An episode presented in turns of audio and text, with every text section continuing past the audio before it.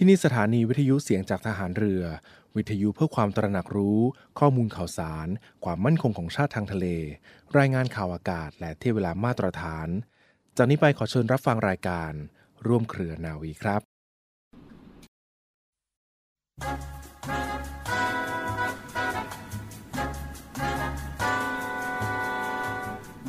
คำปฏิญญาณสัญญาของทหารที่จะตั้งใจให้เที่ยงตรงหนักแน่น เพื่อปฏิบัติภารกิจของตนเองให้สมบูรณ์ ทั้งในฐานะที่เป็นทหารและเป็นคนไทย โดยจะปรารบประโยชน์อันยั่งยืนของชาติ เป็นเป้าหมายสูงสุด และจะไม่ปล่อยให้ตนตกเป็นทาสของความโลภหลง ทุจริต จนลืมตัว ลืมชาติ เป็นสิ่งที่สำคัญที่สุด เพราะการปฏิบัติตามคำมั่นสัญญาดังกล่าวนั้น จะช่วยให้อยู่รอดได้ หาไม่ทั้งประเทศชาติ ทั้งสถาบันทหาร ทั้งตัวทหารเองแต่ละคนจะต้องพิบัติทำลายลง ด้วยความทุจริต ลุ่มหลง และความไม่รู้จักหน้าที่ของตนนั่นเอง เหตุนี้ทหารทุกคนทุกระดับทุกหมู่เหล่าจึงต้องยึดถือปฏิบัติตามคำมั่นสัญญาที่ได้ปฏิญาณ โดยเคร่งครัด ครบถ้วนทุกขณะ พระบรมราโชวาทของพระบาทสมเด็จ พระบรมชนากาธิเบศรมหาภูมิพล อดุลยเดชมหาราช บรมนาถบพิตรในพิธีสวนสนามของหน่วยทหารรักษาพระองค์ 3 ธันวาคม 2523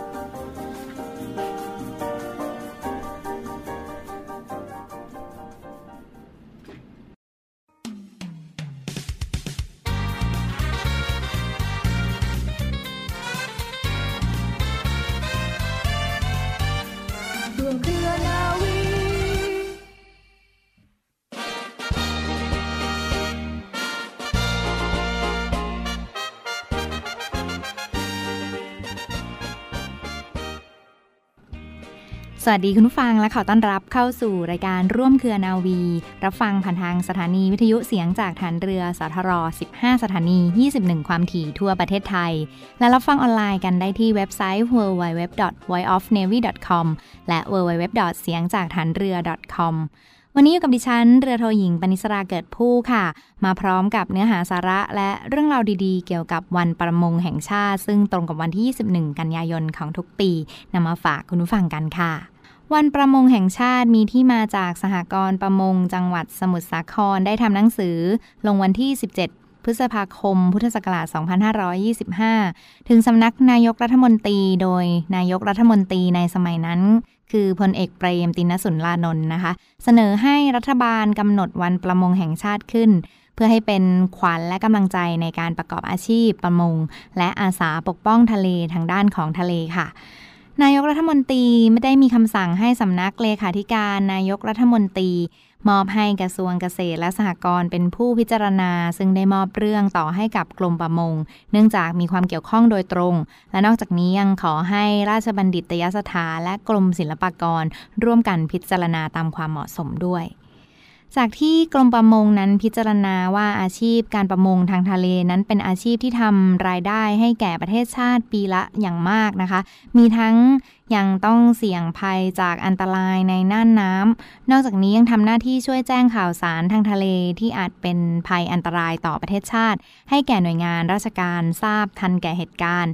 จึงจัดให้มีวันสำคัญวันนี้ขึ้นเพื่อเป็นที่ระลึกและเป็นขวัญกำลังใจในการประกอบอาชีพประมง โดยการจัดตั้งให้มีวันประมงแห่งชาติขึ้นเป็นครั้งแรกนั้นตรงกับวันที่ 13 เมษายนของทุกปีค่ะคุณผู้ฟัง แต่ว่าต่อมาคณะรัฐมนตรีก็ได้เห็นชอบการเปลี่ยนแปลงวันประมงแห่งชาติจากเดิม วันที่ 13 เมษายน เป็นวันที่ 21 กันยายนของทุกปี ตามที่กระทรวงเกษตรและสหกรณ์ได้เสนอ และเพื่อเป็นการรำลึกถึงพระมหากรุณาธิคุณของพระบาทสมเด็จพระปรมินทรมหาประชาธิปก พระปกเกล้าเจ้าอยู่หัวนะคะ ที่มีพระบรมราชองค์การเมื่อวันที่ 21 กันยายน 2469 ให้ตั้งกรมรักษาสัตว์น้ำขึ้น ต่อมามีการเปลี่ยนชื่อเป็นกรมการประมงและกรมประมงตามลำดับค่ะ เพื่อเป็นการสำนึกในพระมหากรุณาธิคุณของสมเด็จพระมหิตลาธิเบศรอดุลยเดชวิกรม พระบรมราชชนก ที่สนพระไทยในกิจการด้านการเพาะเลี้ยงสัตว์น้ำ ได้พระราชทานทรัพย์ส่วนพระองค์เป็นทุนการศึกษาให้แก่ข้าราชการหรือนักเรียนให้ไปศึกษาวิชาเพาะพันธุ์ปลาในต่างประเทศ กิจกรรมที่มีการจัดกันในวันประมงแห่งชาตินะคะ มีกิจกรรมด้านการประมงโดยหน่วยงานที่เกี่ยวข้องในด้านนี้อย่างเช่น กรมประมง กิจกรรมที่สำคัญคือการปล่อยพันธุ์ปลาหายาก ขยายพันธุ์ได้ยากลงสู่แหล่งน้ำแล้ววันนี้ยังเป็นที่รู้กันว่ามีการหยุดการทำประมง หยุดการหาปลาทำร้ายและฆ่าปลาหนึ่งวันด้วย เพื่อส่งเสริมให้มีการปล่อยปลาในแหล่งน้ำต่างๆ รวมไปถึงในทะเลค่ะ เพื่อเป็นการชดเชยสำหรับการที่ได้ทำการประมงมาตลอดทั้งปี นอกจากนี้วันที่ 21 กันยายนทางราชการยังถือว่าเป็นวันขยายพันธุ์ปลาแห่งชาติอีกด้วยค่ะคุณผู้ฟัง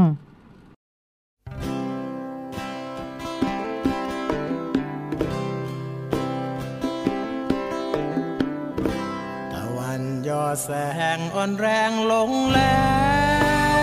ว เสียงลมเบาแผ่วแววมาแต่ไกล เสียงคลื่นซัดฝั่งแววดังเสียงใครจำจากบ้านไปแล้วชาวประมง เสียงสั่งและฟังลับหาย วันพายุร้ายแรงลมปรวนแปร ทะเลนี่เปรียบเหมือนดังเป็นแม่ และน้ำจดฟ้าราตรีสีเงิน ช่วยกัน ละหักอวนล้อมหมู่ปลา มามาเพื่อนข้าร่วมแรงร่วมใจเหน็ดเหนื่อยเพียงไหนในกายพอทน ลูกเมียมองมนสู้ทนเฝ้า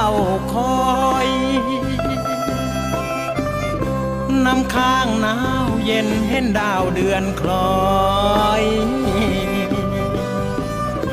ชีวิตเหลือนลอยเน้อชาวประมง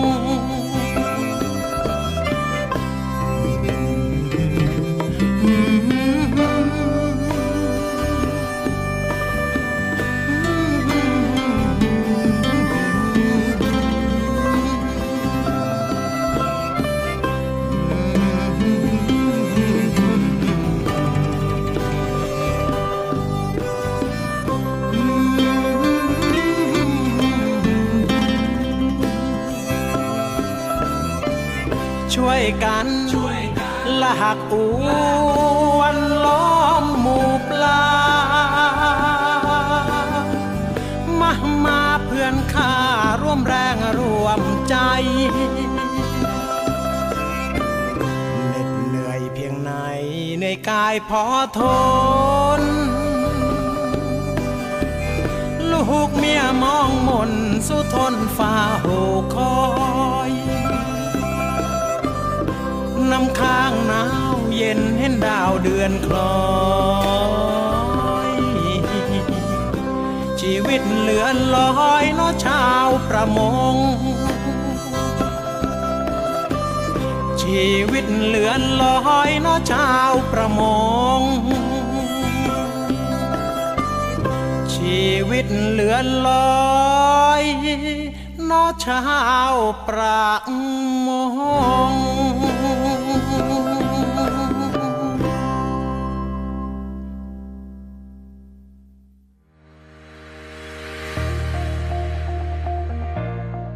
The Trusted Navy ขอเชิญร่วมติดตามข่าวสาร ภารกิจ และเรื่องราวที่น่าสนใจของกองทัพเรือ ผ่านช่องทาง YouTube ของกองทัพเรือด้วยการกดไลค์กดติดตาม YouTube Channel กองทัพเรือ Royal Thai Navy Official Channel มาอัปเดตข่าวสารและร่วมเป็นส่วนหนึ่งของกองทัพเรือที่ประชาชนเชื่อมั่นและภาคภูมิใจ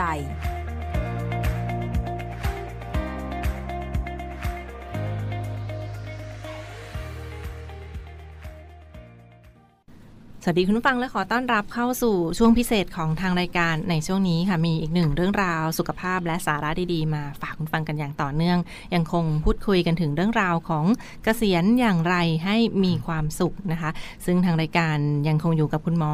นาวโทนายแพทย์ภูวนันวิพุทธานุพงศ์คุณหมออายุรแพทย์เฉพาะทางด้านผู้สูงอายุ จากโรงพยาบาลสมเด็จพระปิ่นเกล้ากรมแพทย์ทหารเรือค่ะ และท่านดำรงตำแหน่งรองหัวหน้า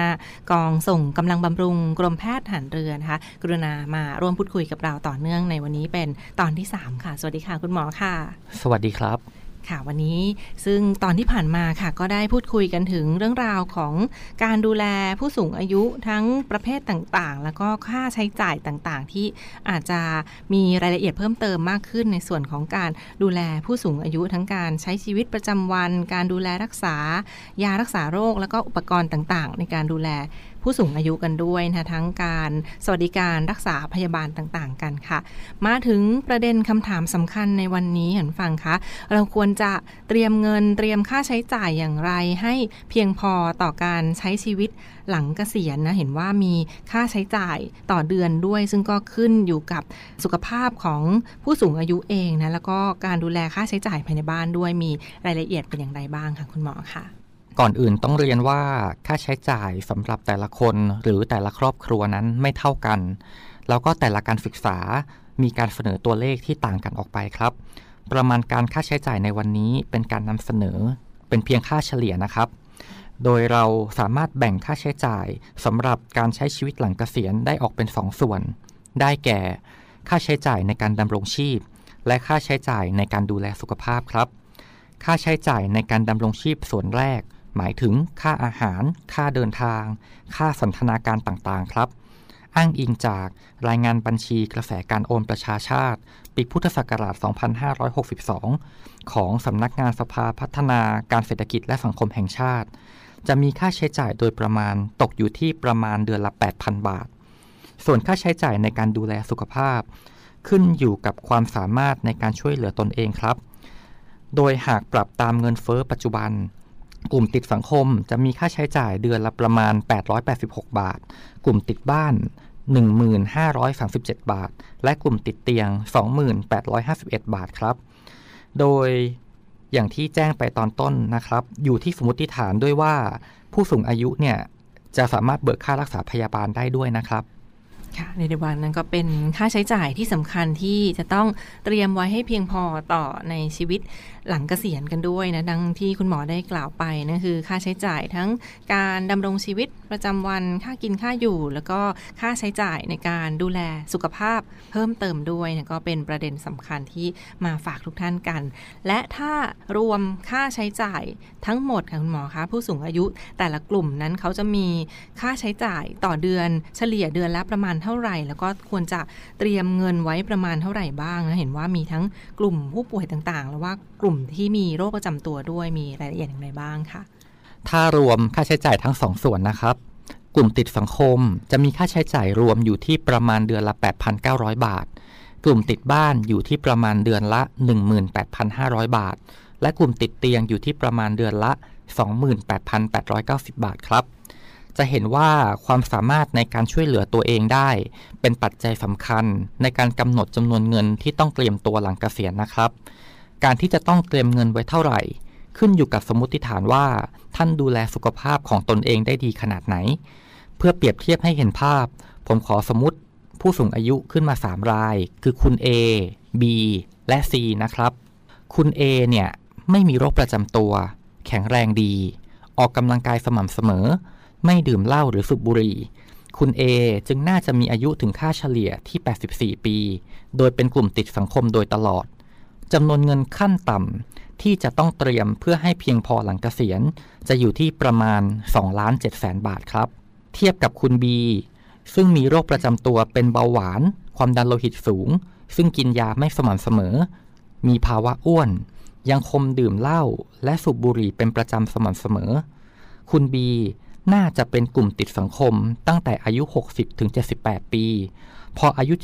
79 อาจกลายเป็นผู้ป่วยติดเตียง และเสียชีวิตที่อายุ 84 ปีเท่ากับคุณ A แต่คุณ B จะต้องมีเงินขั้นต่ำหลังเกษียณที่4ล้าน9แสนบาท จึงจะเพียงพอครับ ซึ่งคิดเป็น 1.8 เท่าของคุณ A และสุดท้ายคุณ C ซึ่งมีโรคประจำตัวเหมือนคุณ B แต่โชคร้าย กลายเป็นกลุ่มติดบ้านตั้งแต่อายุ 73 ปี ติดเตียงเมื่ออายุ 79 ปี และเสียชีวิตที่อายุ 84 ปี เท่ากับคุณ A แต่คุณซีเนี่ยจะต้องมีเงินขั้นต่ำหลังเกษียณ5ล้าน8แสนบาท จึงจะเพียงพอครับ ซึ่งคิดเป็น 2.1 เท่าของคุณ A ในเดวันนั้นก็เป็นประเด็นสำคัญเลยทีเดียวสำหรับการคำนวณประมาณการค่าใช้จ่ายของผู้สูงอายุกลุ่มต่างๆ ด้วยนะ ดังที่คุณหมอได้กล่าวไปว่า กลุ่มติดสังคมสุขภาพแข็งแรงดีนะมีการออกกำลังกายสม่ำเสมอ แล้วก็มีไม่มีโรคประจำตัวต่างๆ เหล่านี้ ค่าใช้จ่ายก็อาจจะน้อยที่สุดในส่วนของกลุ่มต่างๆ หรือว่าถ้าเปรียบเป็นกลุ่มปานกลางกลุ่ม B นะก็จะมีทั้งมีโรคประจำตัว แล้วก็มีค่ารักษาพยาบาลต่างๆ ก็ต้องเตรียมเงินค่าใช้จ่ายเพิ่มเติมนั่นเองค่ะก็เป็นประเด็นของการวางแผนการดูแลผู้สูงอายุกันด้วยค่ะ และนอกจากนี้ค่ะตัวเลขที่ว่าดังที่คุณหมอได้กล่าวไป เห็นว่ามีหนี้หรือว่ามีค่าใช้จ่ายเพิ่มเติมด้วย มันมีการรวมหนี้แล้วหรือไม่อย่างไรค่ะคุณหมอค่ะครับค่าใช้จ่ายที่คำนวณมีเฉพาะค่าใช้จ่ายในการดำรงชีพ และค่าใช้จ่าย เกี่ยวกับสุขภาพนะครับ ยังไม่รวมในส่วนของหนี้ครับ จากการสำรวจของสำนักงานสถิติแห่งชาติ พบว่าจำนวนของผู้สูงอายุที่ตัวเองและครัวเรือนไม่มีหนี้เลย มีเพียงร้อยละ 55 ครับ และอีกรายงานการศึกษาพบว่า มีผู้สูงอายุที่เป็นหนี้ที่ไม่ก่อให้เกิดรายได้ หรือ NPL อยู่สูงถึงร้อยละ 13 ดังนั้นหากท่านยังมีภาระหนี้อยู่จำเป็นต้องเตรียมค่าใช้จ่ายต่างหาก เพื่อจัดการในส่วนของหนี้ด้วยครับ ค่ะนั่นก็เป็นประมาณการค่าใช้จ่ายขั้นต่ำด้วยนะดังที่คุณหมอได้กล่าวไป ซึ่งเรื่องราวที่นำเสนอกันในวันนี้ยังไม่จบเพียงเท่านี้ฟังคะเราจะมาพูดคุยกันต่อในตอนหน้าค่ะ วันนี้ต้องขอขอบพระคุณเป็นอย่างสูงค่ะ คุณหมอนาวโทนายแพทย์ภูวนันท์วิพุทธานุพงศ์คุณหมออายุรแพทย์เฉพาะทางด้านผู้สูงอายุจากโรงพยาบาลสมเด็จพระปิ่นเกล้ากรมแพทย์ทหารเรือนะคะ และท่านรองหัวหน้ากองส่งกำลังบำรุงกรมแพทย์ทหารเรือที่กรุณาให้เกียรติมารวมพูดคุยกับเราในวันนี้ และพบกันใหม่ในตอนต่อไปค่ะ วันนี้ลาไปก่อน สวัสดีค่ะ สวัสดีครับ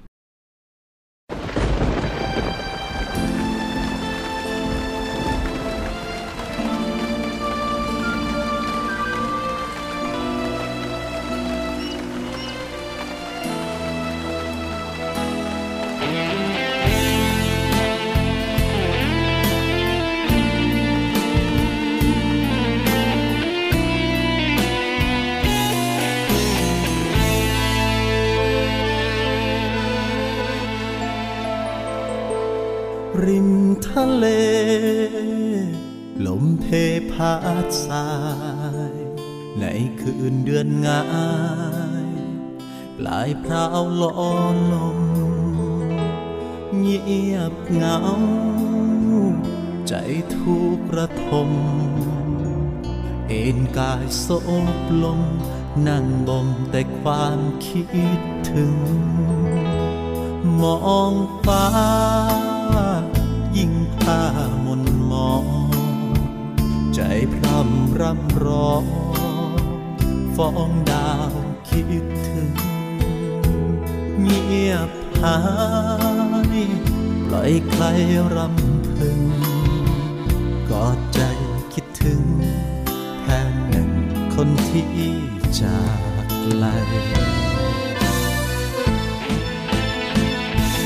ดังเรือ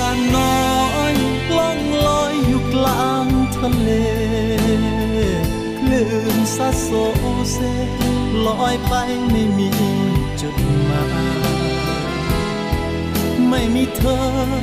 ไม่มีใครมีเพียงเม็ดทรายรักหลุดลอยไป จมหายไม่มีแม้เงาลมทะเล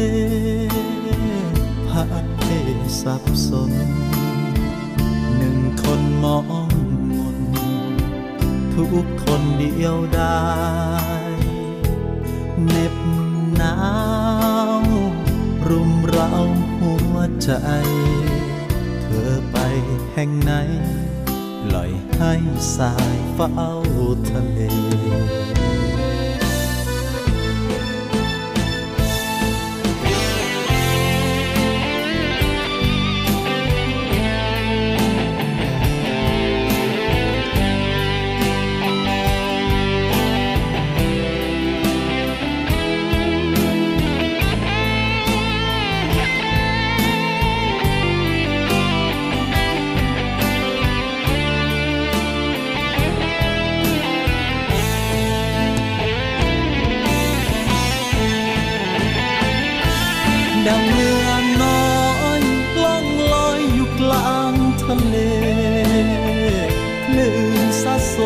เซ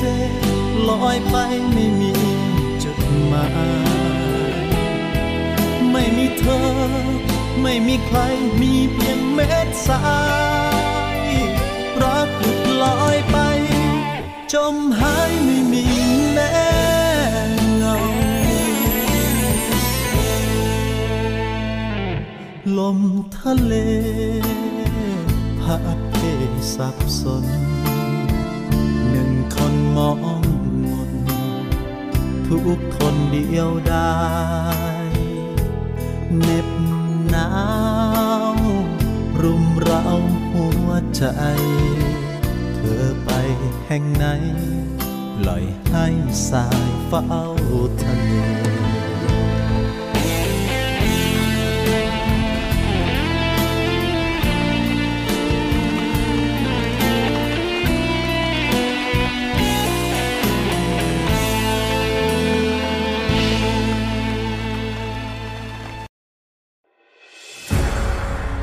กองทัพเรือจัดตั้งกองทุนน้ำใจไทย เพื่อผู้เสียสละในจังหวัดชายแดนภาคใต้ และพื้นที่รับผิดชอบกองทัพเรือ เพื่อนำไปมอบให้กำลังพลกองทัพเรือ และครอบครัวที่เสียชีวิต หรือบาดเจ็บทุกพลภาพ จากการปฏิบัติหน้าที่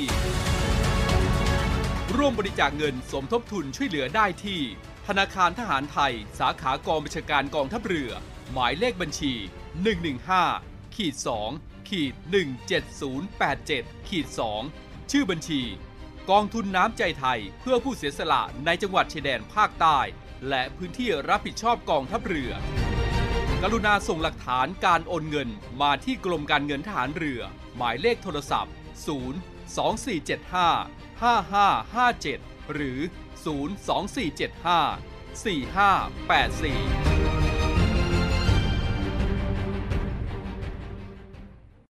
ต่อเนื่องกันในช่วงนี้กับอีกหนึ่งข่าวสารประชาสัมพันธ์มาฝากคุณฟังกันนะครับ เป็นในส่วนของสำนักงานสัตสดีโดยบัญชาการรักษาดินแดน หรือว่าในส่วนของกองทัพบบกค่ะ เปิดรับสมัครพลทหารออนไลน์ประจำปี 2567 นะคะ เปิดรับสมัครพลทหารกันในช่วงนี้ประจำปี 2567 ค่ะ ก็จะสมัครได้ตั้งแต่บัดนี้ถึง 28 มกราคม 2567 นี้เท่านั้นค่ะ ซึ่งเขาก็เปิดรับสมัครผ่านช่องทางออนไลน์กันด้วยค่ะ สนใจก็ลองคลิกเข้าไปดูรายละเอียดกันได้ที่เว็บไซต์ในส่วนของกองทัพบบกนะคะ rcm.rta.mi.th rcm.rta.mi.th ค่ะ หรือคลิกค้นหาง่ายๆคำว่าพลทหารออนไลน์ประจำปี 2567 นะคะก็เป็นในส่วนของสำนักงานกองการสัตสดีกองทัพบบกมาฝากคุณฟังกันด้วย เปิดรับสมัครคุณสมบัติใดบ้างค่ะ ท่านใดที่สนใจจะสมัครเข้ามาเป็นพลทหารในส่วนของกองทัพบบกนะคะก็เป็นน้องๆที่มีอายุระหว่าง 18 ถึง 20 ปีบริบูรณ์นะซึ่งก็จะเป็นทหารกองเกินที่มีอายุ 18 ถึง 20 ปีบริบูรณ์เพื่อมาสังกัดเป็นพลทหารในส่วนของกองทัพบบก หรือเกิดตั้งแต่ปี 2547 ถึงปี 2549 ค่ะ และถ้าเป็นอีกหนึ่งหมวดค่ะ เป็นทหารกองเกินที่มีอายุระหว่าง 22 ถึง 29 ปีบริบูรณ์นะหรือว่า เกิดปี 2538 ถึงปี 2545 ค่ะ 2538 ถึงปี 2545 นะคะ ก็จะเป็นทหารกองเกินที่มีอายุ 22 ถึง 29 ปี ซึ่งต้องเป็นผู้ที่ผ่านการตรวจเลือกแล้วไม่ถูกเข้ากองประจำการค่ะ และคุณสมบัติสุดท้ายก็คือมีร่างกายแข็งแรงสมบูรณ์ ไม่พิการไม่ทุพพลภาพ และไม่มีโรคติดต่อ ทางราชการตามที่กำหนดพรบรับราชการทหารปี 2497 กันด้วยนะคะ ติดต่อที่หน่วยสัสดีใกล้บ้านของคุณหรือว่าเข้าไปดูรายละเอียดกันได้ที่เว็บไซต์ของสัสดีนะคะ www.rcm.rta.mi.th rcm.rta.mi.th นะคะช่องนี้เขาก็เปิดรับสมัครออนไลน์กันแล้ว ตั้งแต่บัดนี้ถึงสิ้นเดือนมกราคม 2567 ค่ะ ซึ่งก็จะไปเริ่มปฏิบัติงานกันในปีหน้า